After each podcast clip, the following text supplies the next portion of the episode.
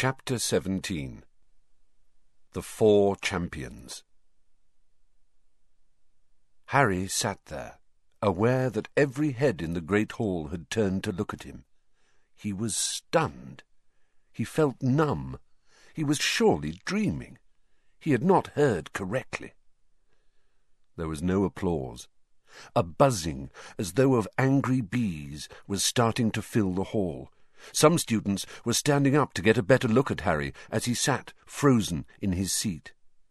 Up at the top table, Professor McGonagall had got to her feet and swept past Ludo Bagman and Professor Karkaroff to whisper urgently to Professor Dumbledore, who bent his ear towards her, frowning slightly.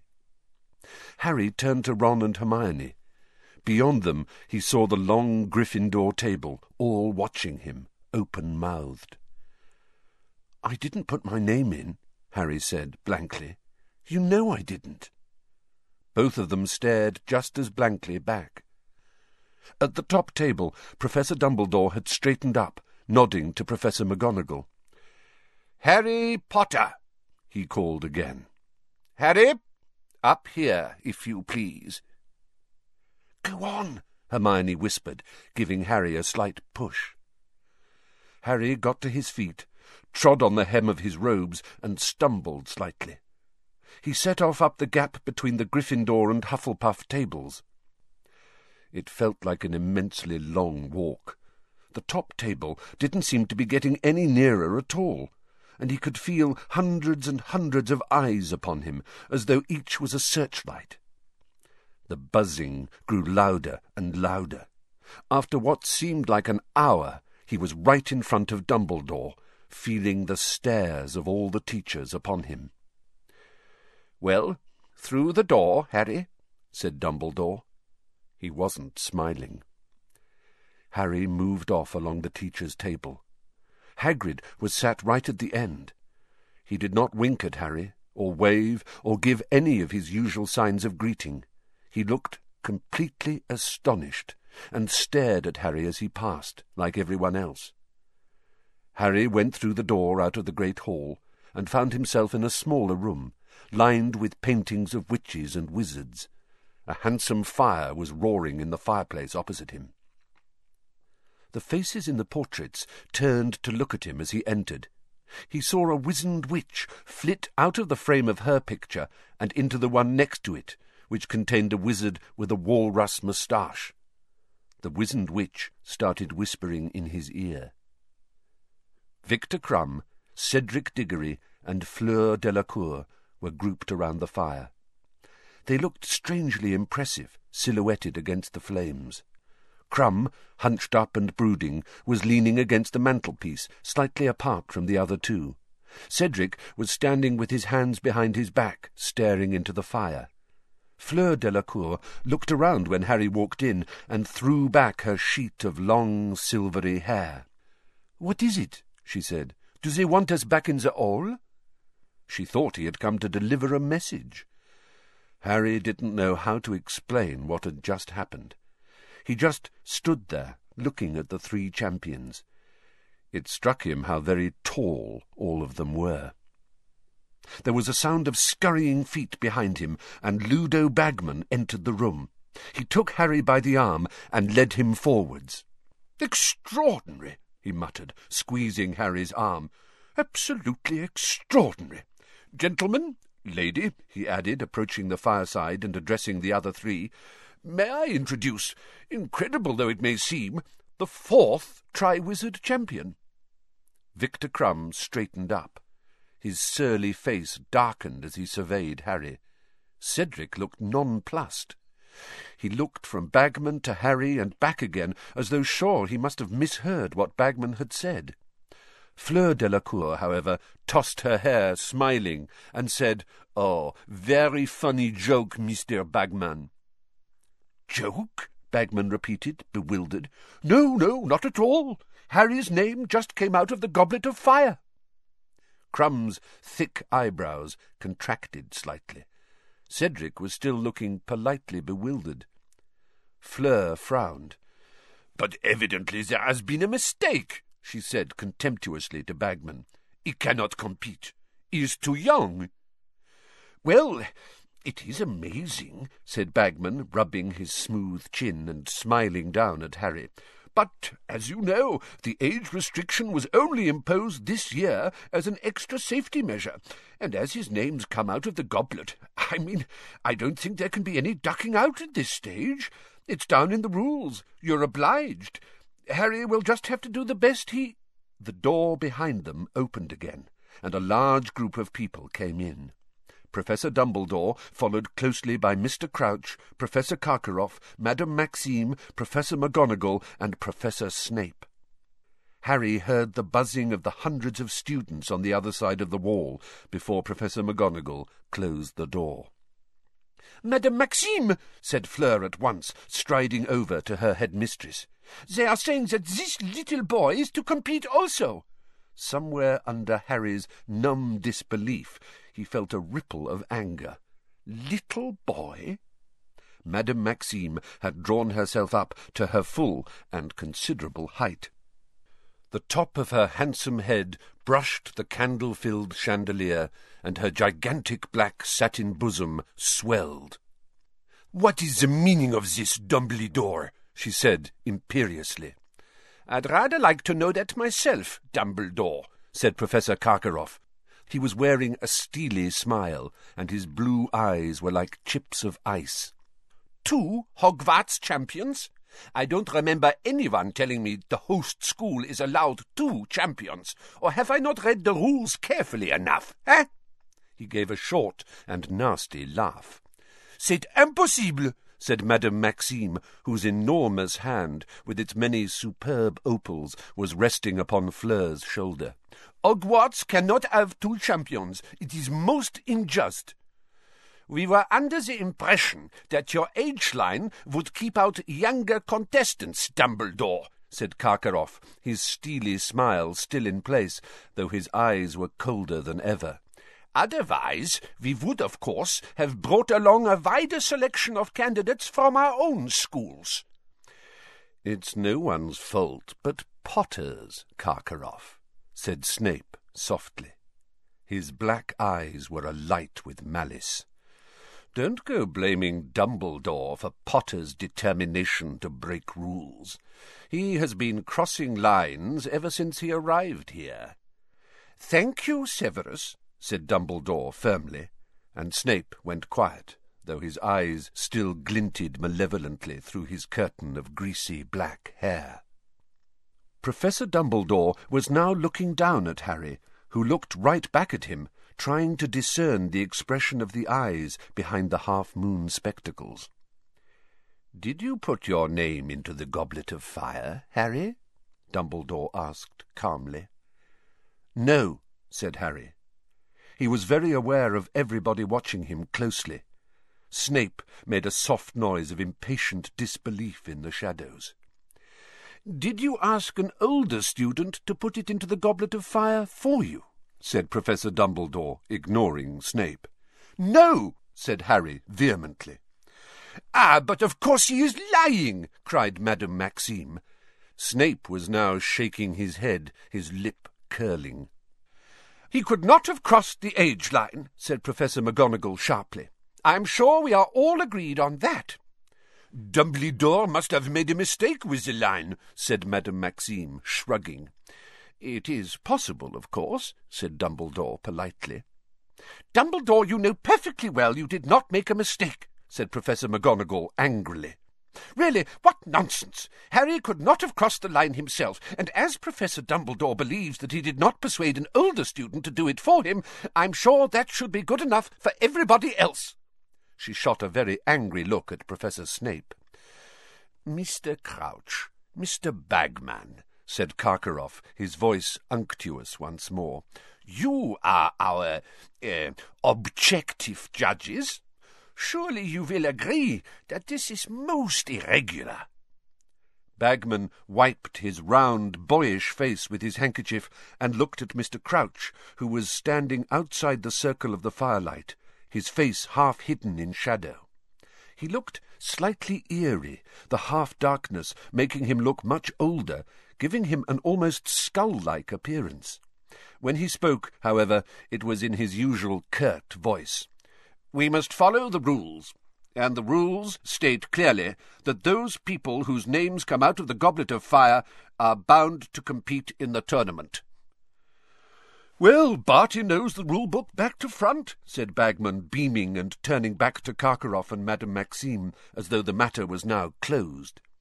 "'I insist upon resubmitting the names of the rest of my students,' said Karkaroff. He had dropped his unctuous tone and his smile now.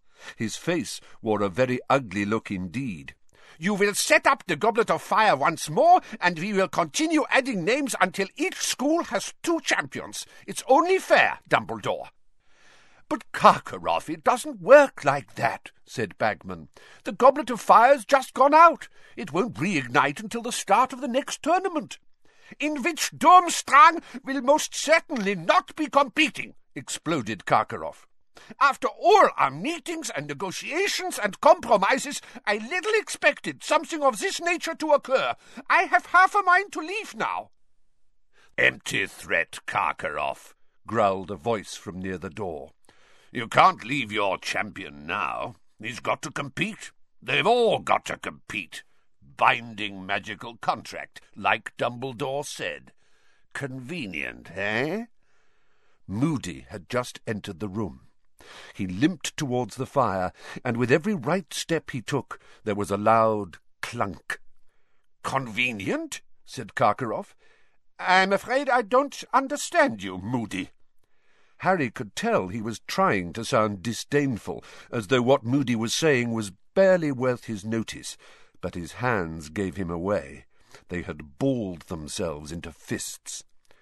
"'Don't you?' said Moody quietly. "'It's very simple, Karkaroff. Someone put Potter's name in that goblet, knowing he'd have to compete if it came out.' "'Evidently someone who wished to give Hogwarts two bites at the apple,' said Madame Maxime. "'I quite agree, Madame Maxime,' said Karkaroff, bowing to her. "'I shall be lodging complaints with the Ministry of Magic and the International Confederation of Wizards.' "'If anyone's got reason to complain, it's Potter,' growled Moody. "'But, funny thing, I don't hear him saying a word.' "'Why should he complain?' burst out Fleur Delacour, stamping her foot. "'He has the chance to compete, hasn't he? We have all been hoping to be chosen for weeks and weeks. The honour for our schools, 1,000 galleons in prize money. This is a chance many would die for.' "'Maybe someone's hoping Potter is going to die for it,' said Moody, with the merest trace of a growl.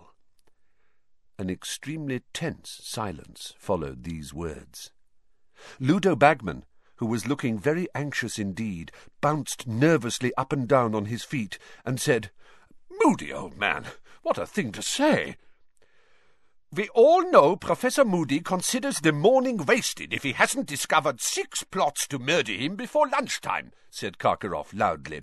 "'Apparently he is now teaching his students to fear assassination too. An odd quality in a defence against the dark arts teacher, Dumbledore, but no doubt you had your reasons.' "'Imagining things, am I?' growled Moody. "'Seeing things, eh? It was a skilled witch or wizard who put the boy's name in that goblet.' "'Ah, what evidence is there of that?' said Madame Maxime, throwing up her huge hands. "'Because they hoodwinked a very powerful magical object,' said Moody.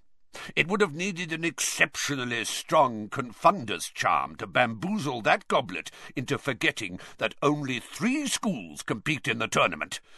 I'm guessing they submitted Potter's name under a 4th school to make sure he was the only one in his category. "'You seem to have given this a great deal of thought, Moody,' said Karkaroff coldly, "'and a very ingenious theory it is, though, of course, I heard you recently got it into your head that one of your birthday presents contained a cunningly disguised basilisk egg and smashed it to pieces before realizing it was a carriage clock, so you'll understand if we don't take you entirely seriously. There are those who'll turn innocent occasions to their advantage, Moody retorted in a menacing voice. It's my job to think the way dark wizards do, Karkaroff. As you ought to remember. Alastor, said Dumbledore warningly. Harry wondered for a moment whom he was speaking to, but then realized Mad-Eye could hardly be Moody's real first name. Moody fell silent, though still surveying Karkaroff with satisfaction. Karkaroff's face was burning. "How this situation arose we do not know," said Dumbledore, speaking to everyone gathered in the room. "It seems to me, however, that we have no choice but to accept it. Both Cedric and Harry have been chosen to compete in the tournament. This, therefore, they will do." "Ah, but Dumbledore!" "My dear Madame Maxime, if you have an alternative, I would be delighted to hear it." Dumbledore waited, but Madame Maxime did not speak. She merely glared. She wasn't the only one, either. Snape looked furious, Karkaroff livid. Bagman, however, looked rather excited. "Well, shall we crack on, then?" he said, rubbing his hands together and smiling around the room. "Got to give our champions their instructions, haven't we? Barty, want to do the honours?" Mr. Crouch seemed to come out of a deep reverie. "Yes," he said. "Instructions. Yes. The first task." He moved forwards into the firelight. Close to, Harry thought he looked ill. There were dark shadows beneath his eyes and a thin, papery look about his wrinkled skin that had not been there at the Quidditch World Cup. "The first task is designed to test your daring," he told Harry, Cedric, Fleur and Krum. "So we are not going to be telling you what it is. Courage in the face of the unknown is an important quality in a wizard, very important. The first task will take place on November the 24th, in front of the other students and the panel of judges. The champions are not permitted to ask for or accept help of any kind from their teachers to complete the tasks in the tournament. The champions will face the first challenge armed only with their wands. They will receive information about the second task when the first is over. Owing to the demanding and time-consuming nature of the tournament, the champions are exempted from end-of-year tests." Mr. Crouch turned to look at Dumbledore. "I think that's all, is it, Albus?" "I think so," said Dumbledore, who was looking at Mr. Crouch with mild concern. "Are you sure you wouldn't like to stay at Hogwarts tonight, Barty?" "No, Dumbledore. I must get back to the Ministry," said Mr. Crouch. "It is a very busy, very difficult time at the moment. I've left young Weatherby in charge, very enthusiastic, a little over-enthusiastic, if truth be told." "You'll come and have a drink before you go, at least," said Dumbledore. "Come on, Barty, I'm staying," said Bagman brightly.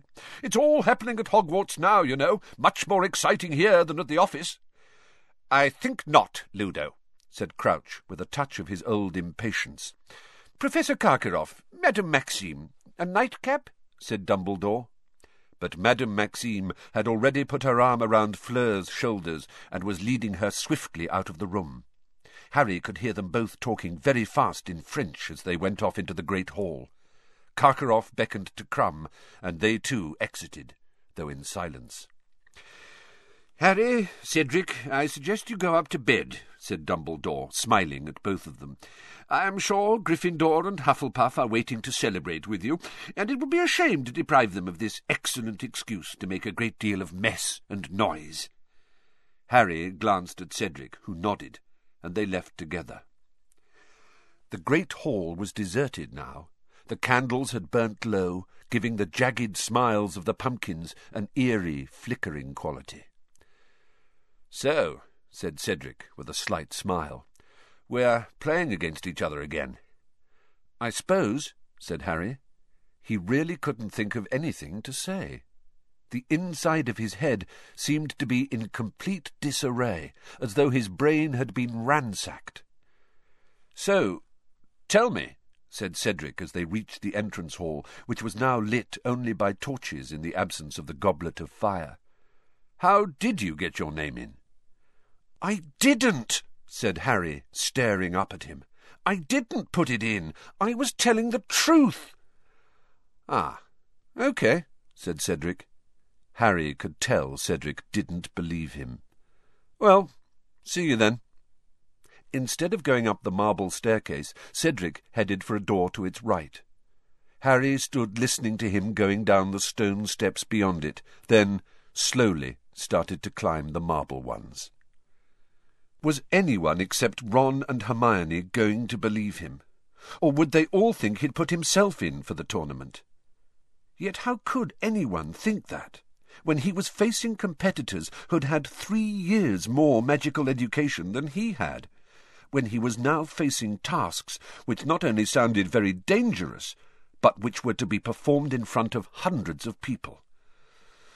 Yes, he'd thought about it, he'd fantasized about it, but it had been a joke, really, an idle sort of dream. He'd never really, seriously considered entering. But someone else had considered it. Someone else had wanted him in the tournament and had made sure he was entered. Why? To give him a treat? He didn't think so, somehow. To see him make a fool of himself? Well, they were likely to get their wish. But to get him killed? Was Moody just being his usual paranoid self? Couldn't someone have put Harry's name in the goblet as a trick, a practical joke? Did anyone really want him dead? Harry was able to answer that at once. Yes, someone wanted him dead. Someone had wanted him dead ever since he had been a year old. Lord Voldemort. But how could Voldemort have ensured that Harry's name got into the Goblet of Fire? Voldemort was supposed to be far away, in some distant country, in hiding, alone, feeble and powerless. Yet in that dream he had had, just before he had awoken with his scar hurting, Voldemort had not been alone. He had been talking to Wormtail, plotting Harry's murder. Harry got a shock to find himself facing the fat lady already. He had barely noticed where his feet were carrying him. It was also a surprise to see that she was not alone in her frame. The wizened witch who had flitted into her neighbour's painting when he had joined the champions downstairs was now sitting smugly beside the fat lady. She must have dashed through every picture, lining 7 staircases to reach here before him. Both she and the fat lady were looking down at him with the keenest interest. "Well, well, well," said the fat lady. "Violet's just told me everything. Who's just been chosen as school champion, then?" "Balderdash," said Harry dully. "It most certainly isn't," said the pale witch indignantly. "No, no, Vi, it's the password," said the fat lady soothingly, and she swung forwards on her hinges to let Harry into the common room. The blast of noise that met Harry's ears when the portrait opened almost knocked him backwards. Next thing he knew, he was being wrenched inside the common room by about a dozen pairs of hands, and was facing the whole of Gryffindor House, all of whom were screaming, applauding, and whistling. "You should have told us you'd entered!" bellowed Fred. He looked half annoyed, half deeply impressed. "How did you do it without getting a beard? Brilliant!" roared George. "I didn't," Harry said. "I don't know how." But Angelina had now swooped down upon him. "Oh, if it couldn't be me, at least it's a Gryffindor." "You'll be able to pay Diggory for that last Quidditch match, Harry!" shrieked Katie Bell, another of the Gryffindor chasers. "We've got food, Harry. Come and have some." "I'm not hungry. I had enough at the feast." But nobody wanted to hear that he wasn't hungry. Nobody wanted to hear that he hadn't put his name in the goblet. Not one single person seemed to have noticed that he wasn't at all in the mood to celebrate. Lee Jordan had unearthed a Gryffindor banner from somewhere, and he insisted on draping it around Harry like a cloak. Harry couldn't get away. Whenever he tried to sidle over to the staircase up to the dormitories, the crowd around him closed ranks, forcing another butterbeer on him, stuffing crisps and peanuts into his hands. Everyone wanted to know how he had done it, how he had tricked Dumbledore's age line and managed to get his name into the goblet. "I didn't," he said over and over again. "I don't know how it happened." but for all the notice anyone took, he might just as well not have answered at all. "I'm tired!" he bellowed finally after nearly half an hour. "No, seriously, George, I'm going to bed." He wanted more than anything to find Ron and Hermione, to find a bit of sanity. But neither of them seemed to be in the common room. Insisting that he needed to sleep, and almost flattening the little Creevey brothers as they attempted to waylay him at the foot of the stairs, Harry managed to shake everyone off and climbed up to the dormitory as fast as he could. To his great relief, he found Ron was lying on his bed in the otherwise empty dormitory, still fully dressed. He looked up when Harry slammed the door behind him. "Where have you been?" Harry said. "Oh, hello," said Ron. He was grinning, but it looked a very odd, strained sort of grin. Harry suddenly became aware that he was still wearing the scarlet Gryffindor banner that Lee had tied around him. He hastened to take it off, but it was knotted very tightly. Ron lay on the bed without moving, watching Harry struggle to remove it. "So," he said, when Harry had finally removed the banner and thrown it into a corner. "Congratulations." "What do you mean, congratulations?" said Harry, staring at Ron. There was definitely something wrong with the way Ron was smiling. It was more like a grimace. "Well, no one else got across the age line," said Ron. "Not even Fred and George. What did you use? The invisibility cloak?" "The invisibility cloak wouldn't have got me over that line," said Harry slowly. "Oh, right," said Ron. "I thought you might have told me if it was the cloak, because it would have covered both of us, wouldn't it? But you found another way, did you?" "Listen," said Harry, "I didn't put my name in that goblet. Someone else must have done it." Ron raised his eyebrows. "What would they do that for?" "I dunno," said Harry. He felt it would sound very melodramatic to say, "to kill me." Ron's eyebrows rose so high that they were in danger of disappearing into his hair. "It's okay, you know. You can tell me the truth," he said. "If you don't want everyone else to know, fine. But I don't know why you're bothering to lie. You didn't get into trouble for it, did you? That friend of the fat lady's, that Violet, she's already told us all. Dumbledore's letting you enter. 1,000 galleons prize money, eh? And you don't have to do end-of-year tests either." "I didn't put my name in that goblet," said Harry, starting to feel angry. "Yeah, okay," said Ron, in exactly the same sceptical tone as Cedric. "Only you said this morning you'd have done it last night, and no one would have seen you." "I'm not stupid, you know." "You're doing a really good impression of it," Harry snapped. "Yeah?" said Ron, and there was no trace of a grin, forced or otherwise, on his face now. "You want to get to bed, Harry. I expect you'll need to be up early tomorrow for a photo call or something." He wrenched the hangings shut around his four-poster, leaving Harry standing there by the door, staring at the dark red velvet curtains, now hiding one of the few people he had been sure would believe him.